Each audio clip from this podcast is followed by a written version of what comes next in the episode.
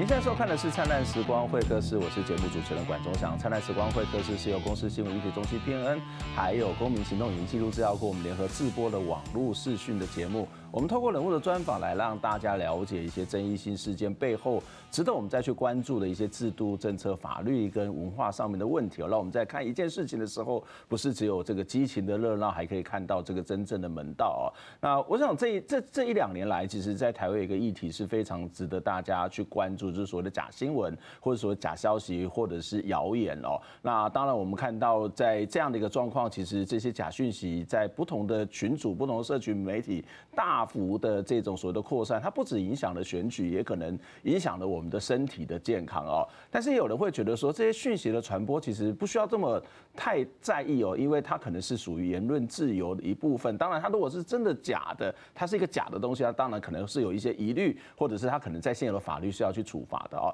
那前一阵子，其实台大的教授苏宏达曾经啊发表了一个言论，谈到这个故宫可能在几年之后就会关起来，而遭。到了这个警方以这个社会秩序维护法六十三条来移送，那结果在前一阵子，这个士林地方法院去判决的这个所以表示说，这个其实是属于言论自由的部一部分，而且这个说法这些谈话的内容是属于故宫是一个公共的议题，它是一个可公平的事情哦。所以今天我们就来跟大家谈所谓的社会秩序维护法，这个在戒严时期之后所产生的这个法律引起了这个社会当时非常多的反弹反感，可是为什么现在它又成为一个好像在管理社会秩序，看起来很多人都会去使用甚至依赖的一个法规。所以今天在节目当中跟大家邀请到的是台湾人权促进会的执委翁国燕律师来跟我们谈这个话题。国燕你好，主持人好，各位大家好。我想先请教国燕哦，就是你怎么去看这个台大苏教授的这个案例呢？是，呃，这个案件最后呃法院裁定的结果是不去裁罚他。对，那当然，呃，网络上面哈，这个公共论坛上面有很多各式各样的声音，有人认为法院不应该不罚。也有人认为这是言论自由，本来就不应该去处罚。嗯哼，那我个人认为，呃，台大苏荣达教授这个状况，他终究还是回到呃这几年在讨论这种假新闻里面，到底呃国家哦机关要介入到什么程度，它介入的要件是什么？嗯哼，哦，那我们知道，呃，行政院其实这几年一直想要处理这个问题，它大概把假新闻哦界定成三种它必要的要件哦，第一个是它的讯息内容必须是假的，对，哦，第二个是当事人他是要出于恶意。嗯，好，那第三个是它真正造成了实际上面的危害。对，如果用这三个要件来看这个苏宏达老师的这个状况的话，我认为，我个人认为他有可能是出于恶意，他的内容也确实是不够真实。嗯哼，他似乎也欠缺了这个合理查证的原则。嗯，可是我认为关键是在于说，呃，他的这个言论，也就是说，民进党政府准备要在几年之内消灭故宫，他的言论出去之后，到底散布到言论市场里面造成了什么样的危害？嗯哼，好，呃，民进党政府哈可能会认为说这个影响他的选情。哦，故宫可能认为这个影响严重影响了我们故宫作为这个国家级博物馆的这个名誉。哦，可是实际上，我认为它到底对于整个选情，或是对于整个故宫的形象构成什么样呃明显或是立即的危害，我个人是比较存疑的。嗯，我认为不是非常的明确。嗯，哦，所以呃，法院可能多少基于这个原因，认为说这个终究还是回到他个人哦，苏宏达他个人的言论自由，因此不需要去裁罚，嗯，不需要国家机关予以介入。哦，所以我想，呃，行政院所列出来的三个要件，确实就会是现在跟未来。呃，政府在处理假新闻上面很重要的要件，必须要一个一个去审查、去确认，好，同时要兼顾这个言论自由，另外一方面也要避免像这几年我们一直在批评说，假新闻确实是会侵害民主。政治的运作，哦，这两个要件之，这两个利益之间必须要有一个平衡。不过可能还有一个模糊的地带，就是刚刚谈到它是一种恶意的，或者是它可能是一个假的啊，是一个完全虚假的一个事实，它有一个事实的陈述，但这个陈述是假。可是常常我们会有所谓的合理的怀疑，我们会有合理的推论。我看到过去的一些行为，或是政府的某些的表现，我去做出这样的结论，那它也算是假的嘛？也许它最后没有发生，但是我连这种所谓合理推论的这样的一种呃自由或者是这样的一个状态都不可以吗？呃，所以我觉得这个就是言论自由在保护上面，呃，审查非常重要的一个合理查证原则。然后，那过去讨论最多的大概还是在刑法哈，这个诽谤罪里面，法院在判断上面的话，很重要就是当事人有没有合理查证对的义务，有没有履行这个义务。哦，也就是说，在大法官释字五零九号解释之后，基本上即使当事人他发表的言论是假的，或者是有侵害到他人的名誉的时候，只要他有经过合理查证哈。大概就可以认为说他不是出于真正的恶意。不是真实的恶意哦，所以有没有经过合理查证，它会连接到就我们刚才讲，它是不是出于恶意这个原则。哦。所以我认为现在的政府在处理假新闻上面，即使它可能不涉及诽谤，对。哦，但还是在哦判断当事人是不是出于真正的恶意的时候，必须要去参考当事人他有没有经过合理查证，他个人的这种身份、他的学呃资历、他的学历有没有经过有没有做实质哈详细查证的这个能力，嗯，哦，所以我觉得这个都是呃，包括警察机关在移送或者法院在决定要不要采法的时候都。必须要去认定的地方。嗯呃，刚刚谈到的这个所谓苏宏达教授，然后可能我们没有办法立刻判断他事实上对所谓的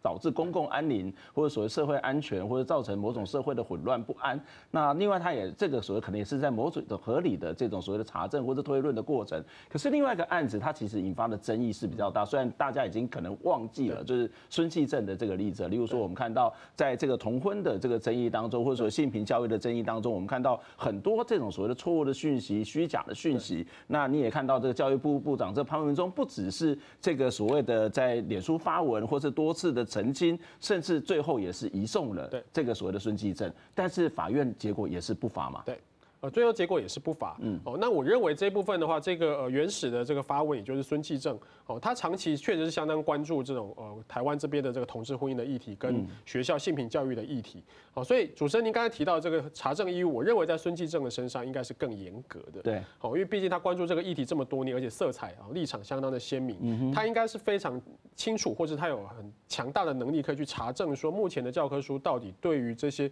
性平教育的内容是什么。哦，那后来被发现他所说的这些哦，国小的课程有教小学生这个呃性高潮这类的内容，实际上完全都是假的，都是不符合事实的。我认为他在查证义务上面显然有非常重大的疏失，也许是他根本没有经过查证，又或者他是有意的去散布这个假的的消息。嗯哦，可是这个案件最后法院还是决定没有采法。哦，那这个案件教育部也是依照社会法的规定哈，散布谣言这个规定去移送哦，警察机关这边来处理。我想可能也是呃，法院认为这个还是言论自由。哦，那另外一方面，孙继正他这个言。言论到底对于呃公共安宁构成什么样的影响，或者造成什么危害，不够的明显。教育部或检察机关也没有详细的去举证出来，因此决定这个还是回到言论自由保障的这个范围里面，没有去采访。嗯，不过谈到公共安宁，其实就会变成它是某种的公共的影响嘛，或者对社会造成一种不安的状态。但是这种情况会，其实如果从这个案子会有两个问题，第一个问题是。其实这个假设这是假的讯息，那我们这个社会的讨论，或者是刚刚包括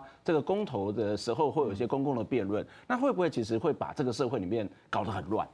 就大家情绪，或是变成是剑拔的怒剑拔弩张。那第二个，其实有时候那个影响不会是立即的，而这个是一个长期潜在。例如说，他可能对公署的公信力是在不断的下降的，或者是最后我们可以看到，他可能也许为了这个同婚公投，然后去埋了一个非常长的一个梗。好，那当然是不是这样想，我们不知道。只是说我要讲的是说，那个所谓的影响到底怎么去认定？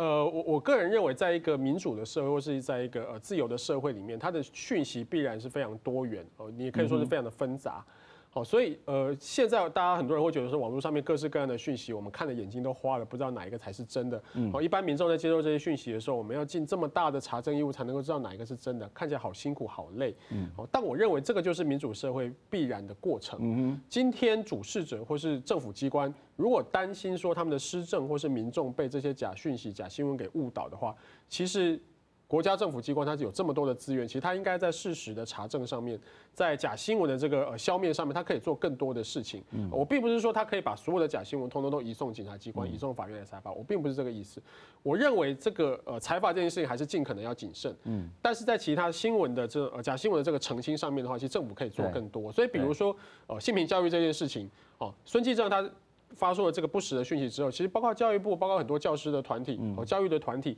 也都马上跳出来指证孙继正讲的根本就不是事实。哦，所以在民众接收讯息这一方，也可以很快的得到说，哦，其实真正的事实是什么，然后孙继正讲讲的可能是不实在的。哦，所以这个就是政府机关可以做更多的事情来澄清，立即的澄清跟做事实的这个查核。哦，我认为政府如果做得够好的话，相对来讲，它也可以降低。假新闻、不实讯息对于公共安宁或是对于这种民主社会的这个侵害，这个终究还是政府的责任。其实某种程度上面来讲，政府跟人民之间还是存在一种所谓的权力关系。资源上面的不对的嘛。那你用刑罚其实可能可以解决某种贺主的这个方法，可是事实上你没有办法回避你要被监督的这个责任，因为有些可能是错误的讯息，它可能经过合理查证，它最后散布出来，可是它也是一种所谓的监督或者是一种反应，或者是你要坦白说，它可能还是某种的民众的意见的表达。这个其实你反而可能要，我觉得需要去正向的去看待，或者是更包容的去看待这些所谓的对你的。攻击甚至是某种诋毁的言论。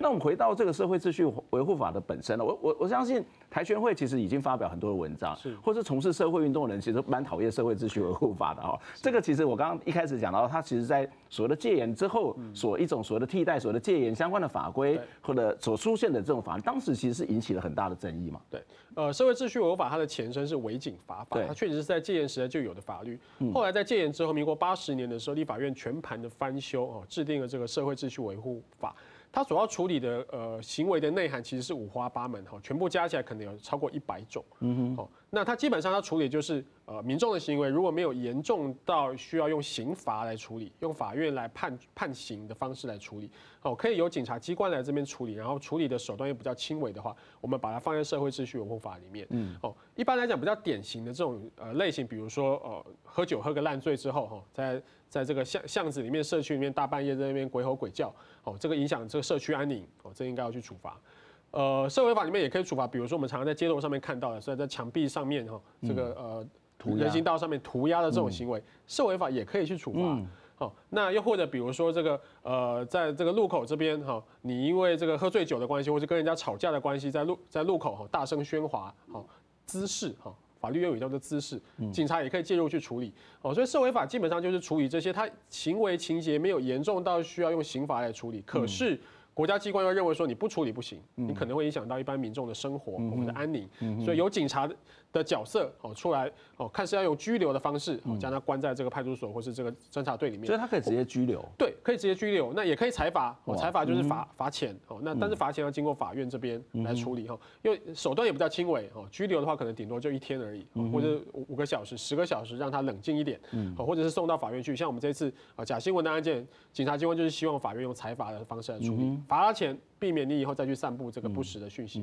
哦，所以基本上。呃，社会秩序违法它架构就是这样，它处理的是比较轻微的行为，它的处罚手段也比较轻微。嗯，哦，可是因为它内容实在是非常的多元、五花八门，嗯，很多时候警察机关它去移送的范围可能就会太广，会去侵入一些我们认为也许在民主社会里面是可以去包容、我我我可以接受的行为。我记得之前这个乐生保留运动当中，其实因为不想要三个人以上就是集会游行嘛，对，所以其实有些这个抗议的人，他其实就会在这个。之前行政院院长哦，在二零零六年、零七年的时候，他们家门口去逗留。对，那他其实也没做什么，他只是可能坐在旁边的 seven，然后抽个烟，或者是跟这些聊天，他什么东西也没做。可是警察就用社会秩序维护法来去处理这件事情。是是，所以这个才是为什么很多公民团体、很多人权团体其实哦批评这个社会法它的打击范围太广，嗯，哦，有时候它的构成要件又太宽，嗯，哦，让警察机关可以选择性的执法，嗯，哦，所以基本上我们批评的这个范范围范围，包括这个呃社会法的条文太过于空泛。嗯哼，然后他又授予警察太过的权利去执法，他可以选择性的执法，他看得顺眼的哦，就装作没看到；嗯，看不顺眼的，他就可以来来这个把人抓起来。哦，但是他所侵害的可能是一个公民团体，他有基于公益的目的，基于保护其他人权的这个目的，或者是他基于这个言论自由、集会游行的自由的目的，在街头上面表达他的意见，但警察机关却可以用涉违法的方式去压制他，把他抓起来，哦，不让它再发生。这个才是为什么人权团体一直以来对于社会法它的规范跟它的执行层面都。有很多的问题。嗯，那呃，回到这个假新闻这件事情来来看好了，就是如果用社会秩序维护法来所谓刚刚处理所谓的假新闻或者假信息或者谣言，它会有什么样的问题吗？呃，这里大概有几个问题了哈。呃，现在最大的问题是在社会法第六十三条里面，它的条文规定是说，散布谣言足以影响公共之安宁。对。哦，所以这个规定就让这几年政府机关在处理假新闻的时候，好像让呃某些部门或是让警察机关捡到枪一样，嗯，哦，就用这个规定来处理这个他们认为是假新闻的这个呃呃当事人，对，哦，那当事人就会认为说啊，我我这是我的言论自由啊，或是我的合理怀疑，嗯，哦，我合理怀疑政府可能会做这些事情，嗯，我把它放在网络上面，结果警察机关就拿就说你这个是散布谣言，足以影响公共的安宁，嗯，这个规定的问题是在于说它大概有几个问题，第一个是它的条件要件太过于。宽松，嗯，不够明确，也就是说什么是谣言？嗯，对，这的确是一个最开始最最简单的一个问题，就是什么到底是谣言？社会秩序维护法里面到底有没有明确的规范？什么叫做公共安宁？公共安宁是我觉得吵，它就是有公共安宁。我每天睡觉的时候，我我的邻居可能很吵，那我也可以叫警察来处理嘛？那他来处理的话，那他当然会不吵，可是会不会侵犯了某种的作为人民的这种自由呢？我们先休息一下，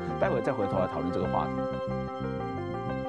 台大政治系教授苏宏达二零一八年在月份甲记录影片批评国共政策。在我看来，那根本是民进党要在二零二五年之前完成消灭故宫的文化大革命。调查局认定，国共针对这影片已经在二零一九年七月十九透过官网澄清是假消息，暗个影片还是向转发一万外界，以违反社会法，函送台北市警局。警方去年底函送树林地方法院。士林地院认为，苏宏达是表达个人意见加合理评论，是言论自由，采纳裁定无处罚。被移送人播放影片、发表言论在前，故宫专业澄清文在后，尚不得以此推论被移送人在脸书发布时明知不实，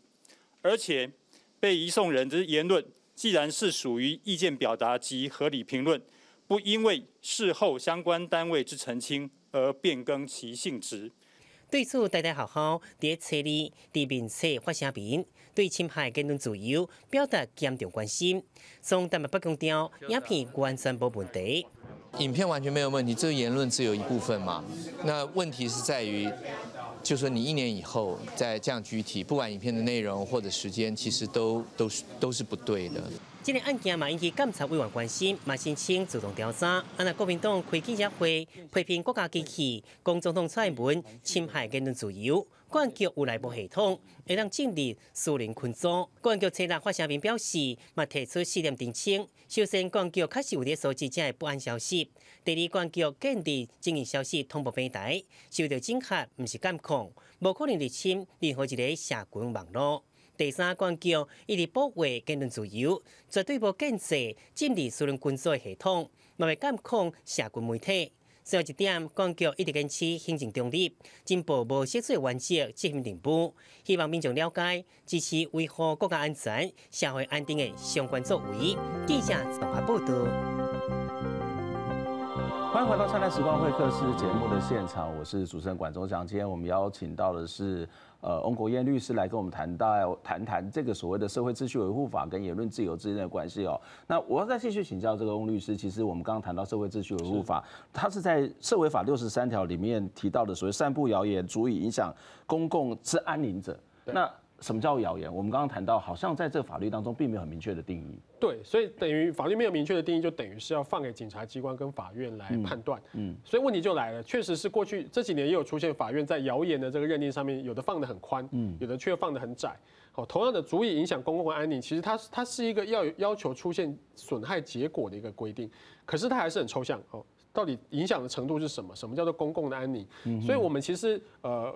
呃，很多的团体也认为说，其实社会秩序法必须要去修改。嗯，好，如果说今天政府真的要好好去处理这个假新闻讯息，又要监控言论自由的话，我们认为第六十三条这个散布谣言足以影响公共治安你这个规定一定要去修改。哦，它修改了几个方向，我们大概有几个初步的想法。哦，第一个大概就是目前其实已经有一些社会法以外的这个法律有在处理这种假新闻、不实讯息的这个规定啊，比如说大家最最了解可能像选罢法，哦，意图使人不当选，散布不实资讯，或者是这个证交法，哦，这个呃，散布这个不实讯息，影响这个证证券交易的这个价格，影响股市，是这样的行为。我们也其实也认为说，有一些比较明确的行为太样，然后可能会被侵害的公共利益的形态比较明显的时候，应该用特殊的立法去处理它。嗯哦，所以现在比如说选罢法，哦，这个呃灾害防救法，啊，比如说这个证交法已经有相关的规定。嗯，我们认为应该尽可能朝这个方向，哦，去挑出。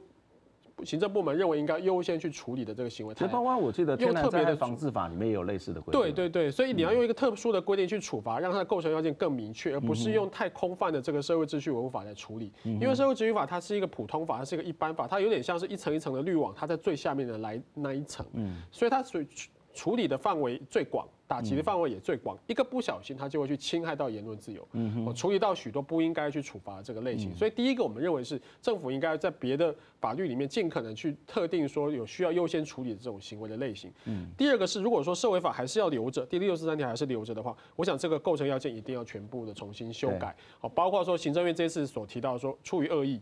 好的提呃散布不实的这个讯息，应该要把这个主观的这种。恶意的这个原则放在这个条文里面，现在这个条文没有，散布谣言足以影响公共安宁，好像即使是这种脸书上面转传的都构成。呃，散布谣言，可是转传人他未必是故意，他也许只是不小心。甚至我觉得很多的转传人是出于善意的，他是出于好意的。对，但现在你不做这种规范，不管他故意还是过失的话，其实这个会让社会法这一条的规定打击范围太广。哦，所以我认为他在条文修正上面的话，包括你必须把恶恶意的原则可能要放进去。嗯。呃，恐怕这个足以影响公共安宁的范围还太广。哦，也许可以参考一下美国的这种呃惯例。哈，这个要明显立即的这种危险。哦，将这个呃文字上面再修改的更精准一点，避免。他让警察机关跟法院处理的范围太广，哦，尽可能限缩这种真正构成严重危害的行为。我认为这个大概是在修法上面，哦，行政部门应该去思考。嗯，你刚刚的意思是说，我们如果按照现在社会法的标准转传，也会出事？会，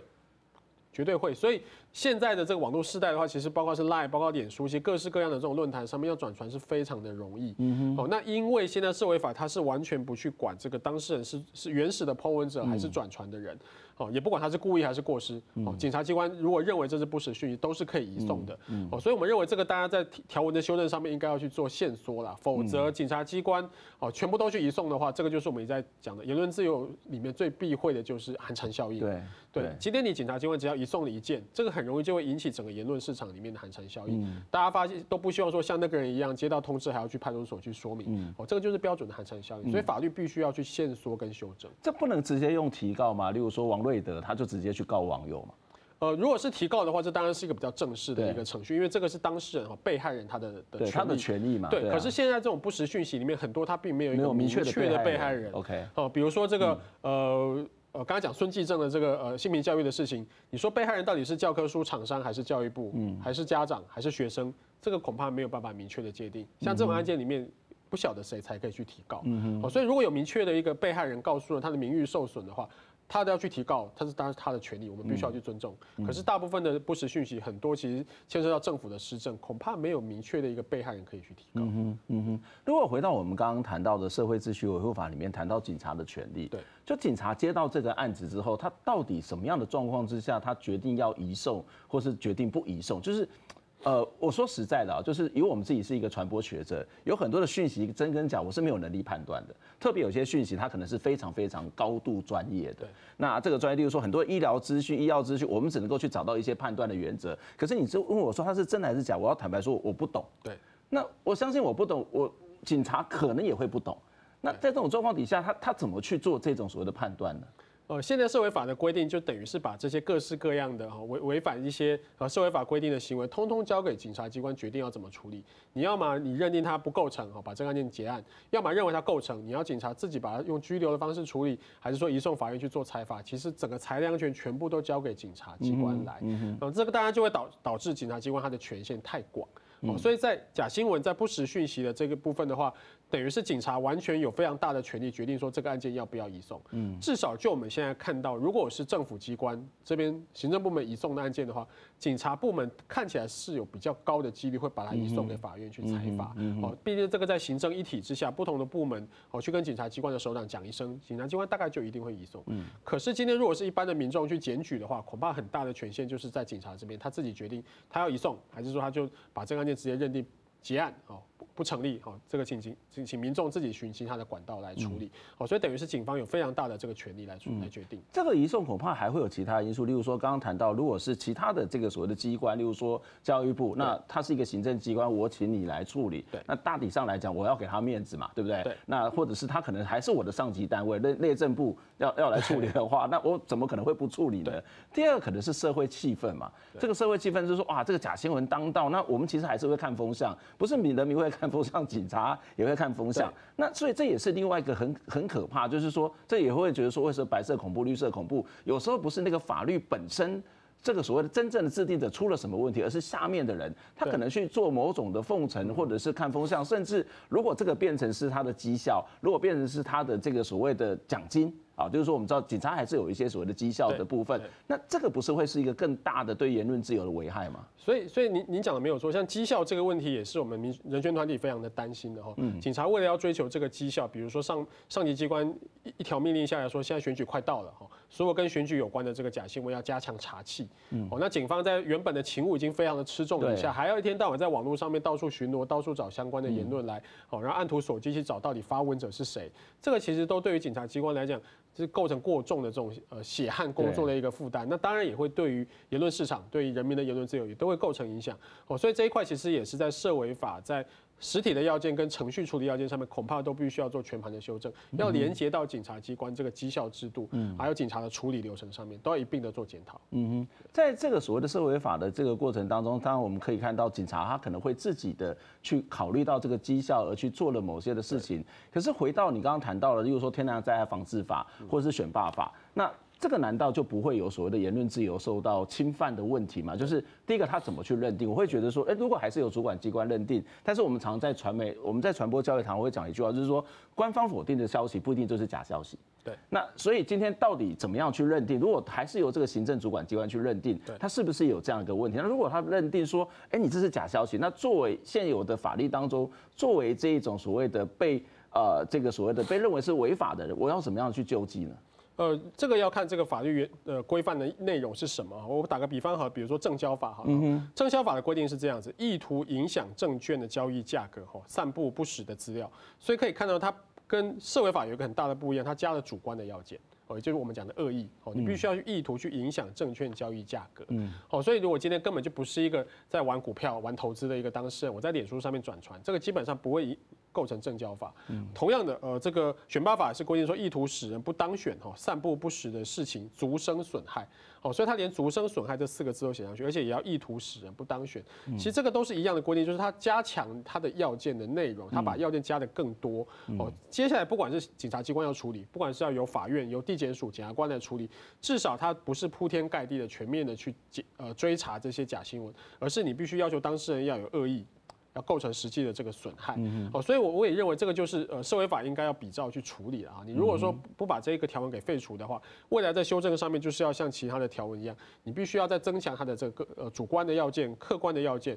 哦，确保说不会在执法的层面上面打击的范围过广，侵害民众的言论自由。这其实我我觉得这个其实在社会上面开始已经产生一些气氛，例如说，呃，我我的学生在前两天他突然间敲我说，哎，老师为什么？为什么这个蓝营的人在骂蔡英文，他就会被警察去约谈啊？然后在绿营的人其实是不会。我就说，你先把这个事情搞清楚，到底是蓝或绿，或他讲的什么。可是这个是一个所谓的社会氛围嘛？对，也就是说，我们在这里鼓吹的某种言论自由，可是回到一个社会秩序来讲，他其实觉得你是有问题的。那。所谓的言论自由跟社会秩序之间到底有没有什么样的一个对应的关系，或者是它到底该如何的去规范？要不然，其实他刚刚谈到了寒蝉效应，它就一直会发生啊。对，所以我认为在言论自由市场里面，就像我们刚才讲的，它呃言论的多元是一个必然的这个结果。嗯。哦，所以既然它是多元的话，它很难避免，它一定就会有真跟假。嗯。哦，特别在这几年，因为网络的呃空间的这个兴起哈，包括其他欧美的国家，其实也都面临这种假新闻、不实讯息的这个的问题哈。所以呃，这个等于是现在哈，因为科技兴起哈，对于民主国家的一个很大的一个挑战，哦，所以我还是呃认为这个是一个必然会出现一个冲突的状况。在民主国家言论自由市场里面的话，哦，消息真跟假一定会存在，所以重点还是在于一边是政府，一边是民众。哦，政府要用怎么如何去适度的去配置它的资源，哦，不是说一味的用呃社违法或用财阀的方式来处理，而是如何去建立其他的这种事实的查核、及时的澄清的方式，避免假新闻去侵害民主的的运作或选举的运作。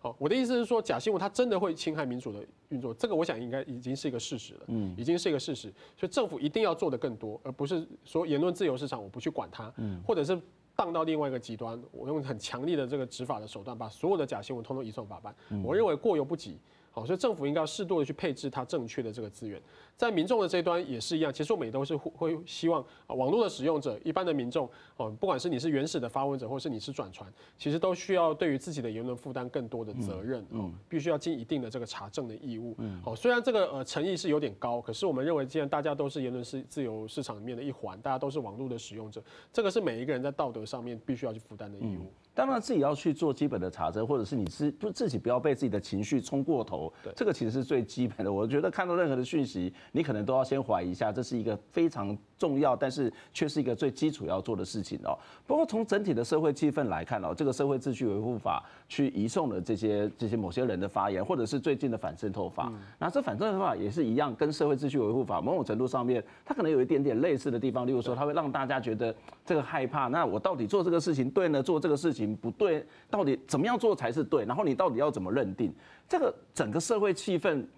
会不会觉得是一种所谓的越来越紧缩？也就是说。它是台湾太过于开放呢，所以我们再回过头来要去寻求一个稳定呢，还是它其实在往一个保守的方向在前进？呃，反受托法在立法上面的话，当然遭遇到很多的抨击哈，当然来来自于这个在野阵营，那也有很多的抨击是来自于这个法律人的这个阵营。好，那呃，我我个人认为，现在毕竟这个法律已经三读通过了，即将就要施行了，哦，所以可能有有两个层面的问题要要处理。第一个就是到底从今年开始哈，二零二零年开始，呃，反渗透法施行之后，到底会有哪一些案件要来处理？好，主管机关包括是地检署，包括可能国安局，包括检调单位，他到底要拿哪一些案件，把它当做是反渗透法要去处理的类型哈？哦，就所谓的 leading case，嗯，好，这样才会让民众知道说，我的这些言论，我的这些行为不是反渗透法要处理的，所以某一些行为可能会已经踩到红线，哦，可能违法，哦，这个检调机关到底是处理怎么？这可能是第一个层次要去要去面对的。第二个就是主持人您刚才提到寒蝉效应的问题，对，还是有很多民众会不放心，说，我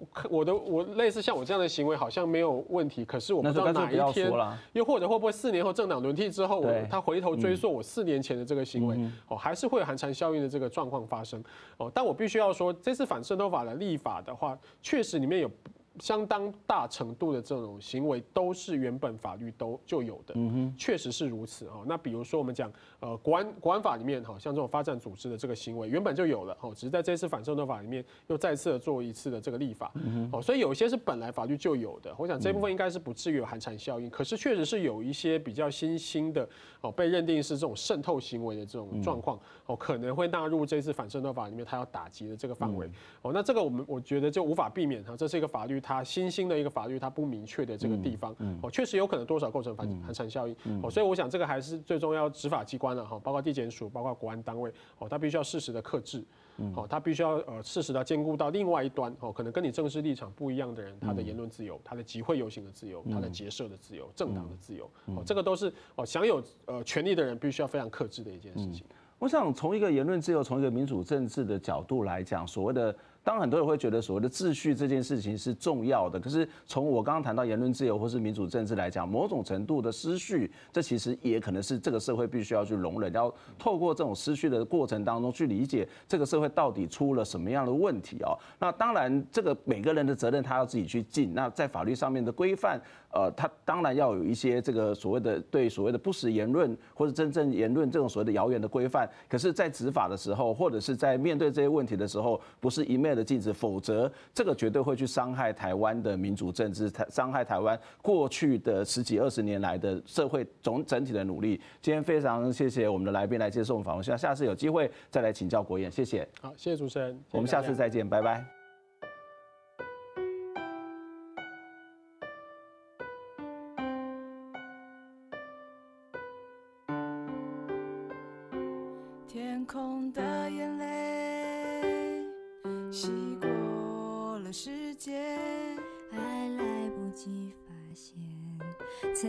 中的幸福消失不见。